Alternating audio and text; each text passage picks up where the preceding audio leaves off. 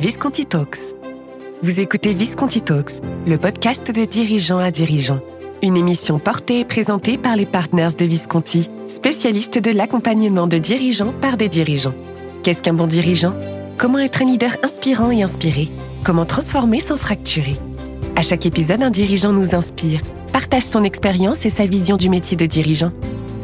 Bonne écoute Bonjour à tous, bienvenue sur la chaîne de podcast Visconti Talks. Je suis Caroline Mondon, coach dirigeant et partenaire Visconti. Je suis passionnée par les flux industriels et c'est ainsi que j'ai rencontré Baptiste Gendron que j'ai le plaisir d'accueillir aujourd'hui. Alors Baptiste est président fondateur de la start-up Yellow. Yellow conçoit des logiciels de gestion des flux de compétences et de polyvalence. Yellow accompagne au quotidien des euh, entreprises petites et grandes en Europe et en Amérique du Nord, comme par exemple Daer, Airbus, L'Oréal. Alors le thème de ce podcast aujourd'hui, c'est le flux de compétences, facteur clé d'une croissance pérenne de l'entreprise. Euh, avant même de, te demander, Baptiste, de nous dire qui tu es, je vais préciser ce que l'on veut dire par flux de compétences. Le flux, c'est un écoulement. Il y a quatre écoulements essentiels à la vie d'une entreprise. Le flux d'informations, prévision, commande client, ordre de fabrication, les alertes lors d'un problème qualité, etc. Il y a le flux financier dont fait partie le fameux BFR, besoin en faux de roulement, en d'autres termes le cash ou la trésorerie, dont l'absence est la première cause de mortalité des PME et des startups. Il y a bien sûr le flux physique, les matières premières, les sous-ensembles, les produits finis et les services associés. Et puis il y a ce quatrième flux, c'est notre flux de compétences. Qui a les compétences, à qui les transmettre, comment, quand? Finalement, le dirigeant, c'est le chef d'orchestre de ces flux. Son rôle, bien sûr, consiste à les coordonner harmonieusement pour éviter les ruptures qui pénalisent les clients et en même temps assurer la rentabilité des processus qui supportent ces écoulements. Finalement, c'est avec des flux bien coordonnés que la supply chain de l'entreprise crée de la valeur et devient ainsi le levier dynamique de la mise en place de la stratégie du dirigeant. Alors, Baptiste, qui es-tu? Bonjour Caroline, bonjour à toutes et à tous. Eh bien, moi, je suis ingénieur de formation. Euh, je suis aussi euh, serial entrepreneur qui œuvre dans l'industrie depuis 15 ans. Et mon dada, c'est le logiciel industriel. Euh, j'ai par exemple conçu et développé euh, la solution de test et essai du dernier avion d'Airbus, euh, la 350, ou bien encore développé des systèmes d'hypervision 4D pour les centres de commande spatiaux. Alors que fait ta société Yellow? Alors, Yellow, notre mission, c'est de contribuer à rendre les entreprises plus performantes et résilientes, en mettant en adéquation leur savoir-faire et leurs ressources humaines avec leur stratégie de développement. En fait, grâce à un traitement en temps réel des informations du terrain, on va réaliser l'adéquation entre bah, les besoins de production et les compétences disponibles. En clair, on assure d'avoir euh, les personnes bien formées au bon endroit, au bon moment. Et chez Yellow, on a deux métiers. Euh, le premier, c'est celui d'éditeur de logiciels. Hein. donc, euh, on conçoit avec les femmes et les hommes de terrain des outils digitaux visuels, simples, mobiles, qui les aident dans leur quotidien. Alors, on a en particulier développé une solution de gestion des compétences, hein, de la polyvalence et de la formation, appelée Alex, et euh, une solution de planning opérationnel appelée Team. Et notre deuxième métier, c'est d'accompagner les industriels dans la conduite du changement, pouvoir mettre en œuvre ces stratégies de développement des personnes, des compétences et de la transmission des savoirs. Et ça, ben, on le fait grâce à une collecte de données euh, terrain, hein, des flux de compétences pour pouvoir développer l'agilité et la résilience par la polyvalence et la prévision des besoins de compétences futures. Mais alors, qu'est-ce qui t'a donné envie de créer ta société Yellow? Bah, C'est une rencontre euh, avec un industriel, l'industriel Daer, qui m'a ouvert les portes d'une centaine d'usines dans le monde. Et euh, ça a été pour moi comme un laboratoire qui m'a permis d'observer, tout secteur industriel confondu, euh, l'état des usines. Et ce qui saute aux yeux, c'est qu'on a beaucoup investi sur les machines, mais rien sur les personnes. Or, c'est un acteur clé pour pouvoir faire circuler correctement les flux dans l'entreprise. Euh, à la fin, ce sont bien les femmes et les hommes qui font tourner les machines et l'usine. Ah, c'est sûr, mais alors qu'est-ce que tu as observé comme conséquence de ce constat? Ben, J'ai observé des problèmes qui sont récurrents euh, que je pourrais qualifier d'universels parce qu'on les rencontre quelle que soit la taille de l'entreprise et quel que soit son secteur d'activité. Alors en voici trois. le premier, c'est les écarts systématiques lors des audits de certification que l'on a entre les matrices de polyvalence et bah, la réalité du terrain. Et cela, bah, quelle que soit la norme aéronautique, automobile, pharmaceutique, elle réfère tout à l'ISO 9001, et en particulier au chapitre 7.2 sur le suivi des compétences des personnes et de leur formation. Et la raison est très simple, hein, c'est la quantité de données. Si tu prends une équipe de 100 collaborateurs qui ont une centaine de, compétences, habilitations euh, et savoir-faire chacun, eh ben ça fait 10 000 points de mesure au quotidien à suivre. Parce qu'en plus, bien sûr, ces compétences peuvent euh, expirer dans le temps. Rajouter à cela le fait que les équipes euh, tournent et que les processus évoluent, eh ben on arrive à des fichiers Excel qui ne sont jamais à jour.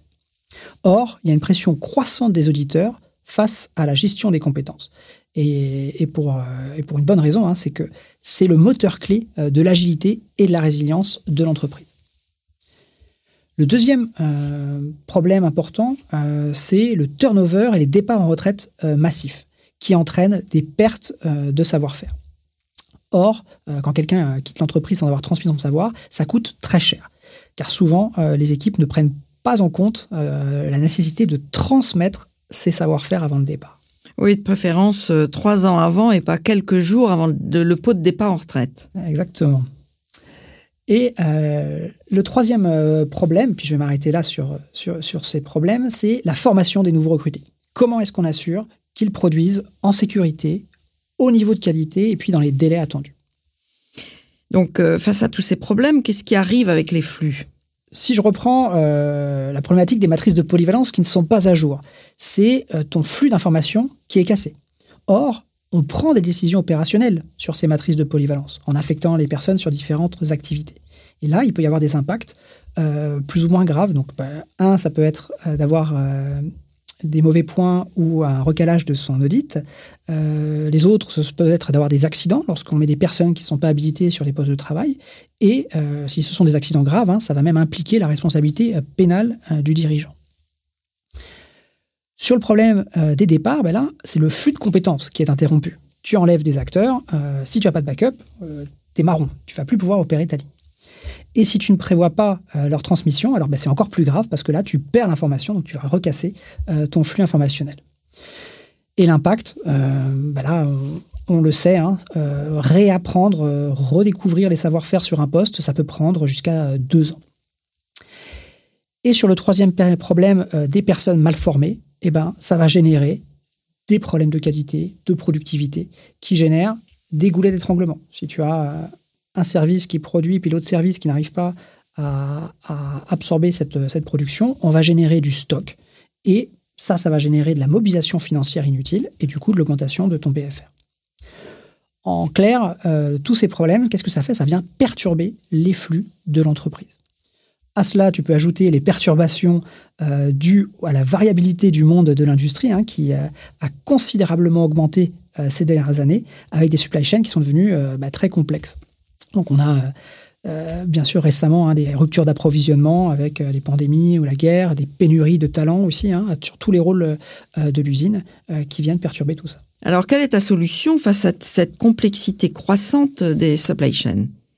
Bah, La solution, ça va être d'introduire de l'agilité pour pouvoir compenser la variation de ces flux et de les stabiliser.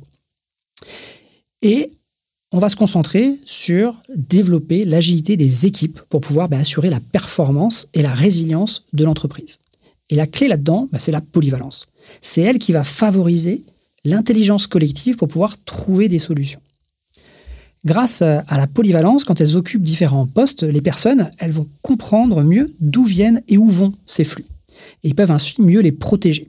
Si je te prends par exemple euh, l'exemple d'un acheteur qui ne négocie que le prix et pas la qualité de ses produits, bah, une fois devenu polyvalent en production, là, il va comprendre l'impact et le coût final d'avoir acheté pas cher des matières de mauvaise qualité.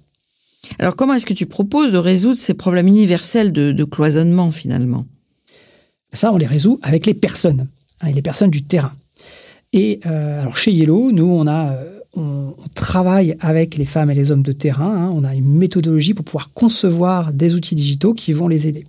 Euh, et pour cela, on a développé des outils collaboratifs, visuels et surtout mobiles pour pouvoir être utilisés sur le terrain.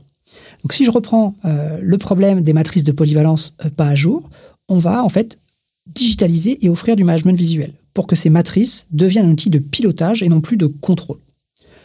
En clair, on va digitaliser les compétences des collaborateurs, leurs preuves de formation, pour pouvoir assurer la traçabilité, l'archivage et puis la centralisation de toutes ces données.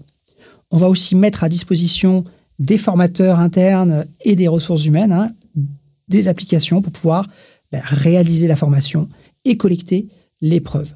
Donc, on va digitaliser tout ce qui est feuille de présence, signature électronique, QCM, test d'évaluation, mais également prendre en photo des pièces produites avec leur numéro de série, etc.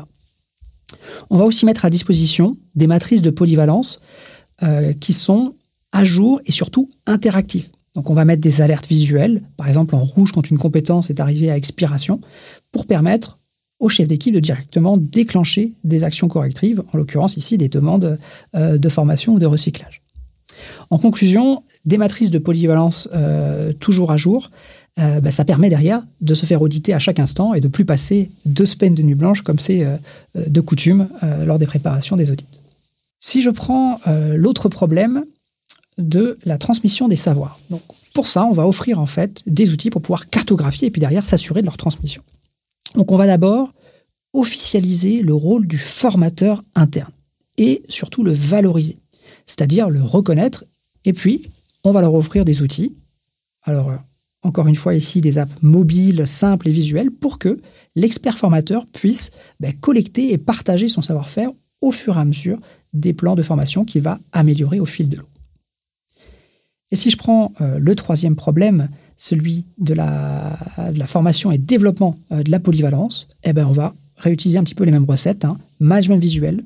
Donc, par exemple, quand un nouveau arrive directement sur la matrice, on va dire je t'affecte sur tel poste de travail et sur tel poste de travail, et ça va générer automatiquement le plan de formation personnalisé euh, pour la personne en consolidant aussi bien des standards sécurité, qualité que les formations au poste via tutorat.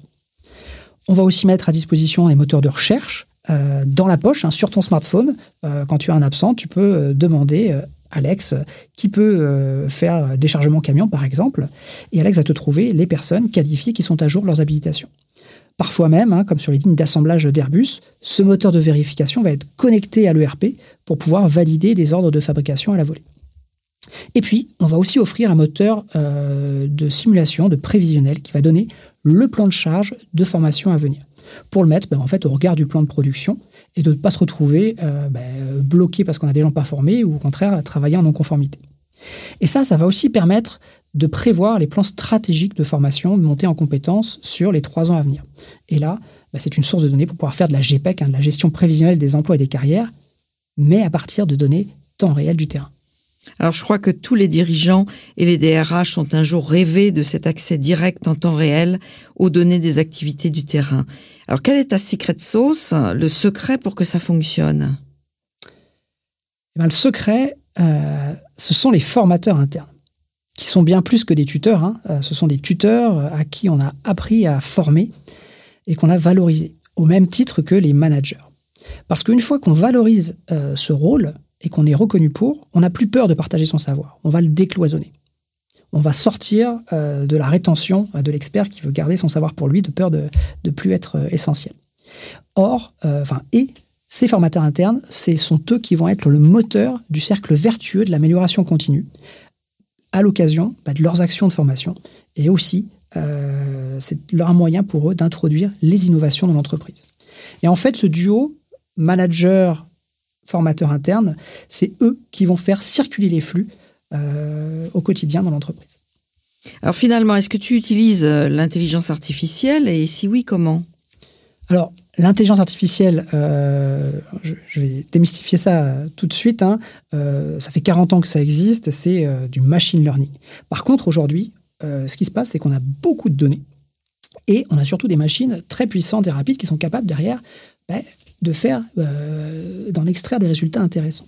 Alors chez nous, on va utiliser l'IA effectivement pour pouvoir bah, proposer euh, des plans de formation en fonction de la productivité des personnes euh, mesurées en temps réel sur les lignes ou du nombre de défauts qualité qu'ils produisent et qu'on va comparer ça bien sûr aux gaussiennes des équipes.